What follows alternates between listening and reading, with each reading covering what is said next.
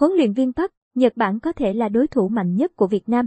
Ông Park Hang-seo chia sẻ về sự chuẩn bị và mục tiêu của tuyển Việt Nam trước cuộc đối đầu Nhật Bản tại vòng loại World Cup 2022. Lúc 11 giờ 30 phút, huấn luyện viên HLV Park Hang-seo và đội trưởng Quế Ngọc Hải bước vào phòng họp báo. Đây là sự khác biệt nhỏ so với cuộc họp báo trước đó khi phía Nhật Bản chỉ cử huấn luyện viên trưởng Hajime Moriyasu. Ông đánh giá thế nào về trận đấu tới?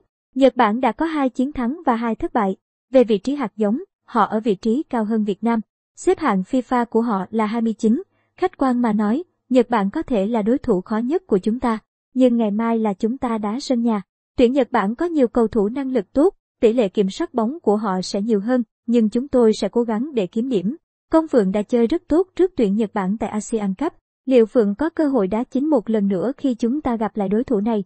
Không chỉ ở tuyển mà tại V-League, Phượng là cầu thủ sang bàn rất tốt.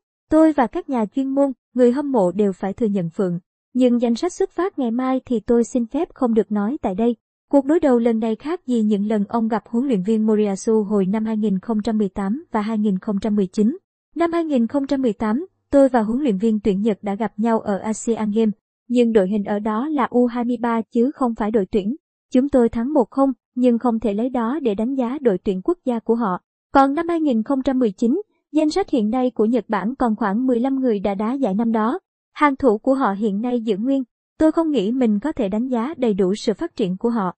Đa số họ đá ở các giải hàng đầu thế giới, nên ta không thể đánh giá chính xác họ. Nhưng chắc chắn, họ có những cầu thủ rất tốt. Tuyển Việt Nam đã tập buổi chính thức tại Mỹ Đình. Ông đánh giá thế nào về chất lượng mặt sân? Tôi thấy sân tốt và nghĩ chúng ta cũng không cần thiết phải nói về chuyện sân bãi nữa.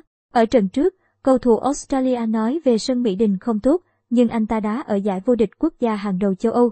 So sánh sân bãi châu Âu với Việt Nam thì không phù hợp vì đó là đặc điểm của từng quốc gia, và sự khác biệt ấy là lý do chúng ta có luật sân khách, sân nhà. Việt Nam quản lý sân bãi theo luật của AFC. Anh ta nghĩ nó không phù hợp với anh ta thôi chứ với luật AFC thì sân của Việt Nam phù hợp. Và tôi nghĩ mặt sân Mỹ Đình vẫn rất tốt. Ông dự đoán thế nào về tỷ số trận đấu ngày mai? Tôi không biết đâu. Cuộc đối đầu giữa đôi bên sẽ diễn ra trên sân Mỹ Đình lúc 19 giờ ngày 11 tháng 11. Đây cũng là trận đấu khép lại giai đoạn lượt đi vòng loại thứ ba World Cup khu vực châu Á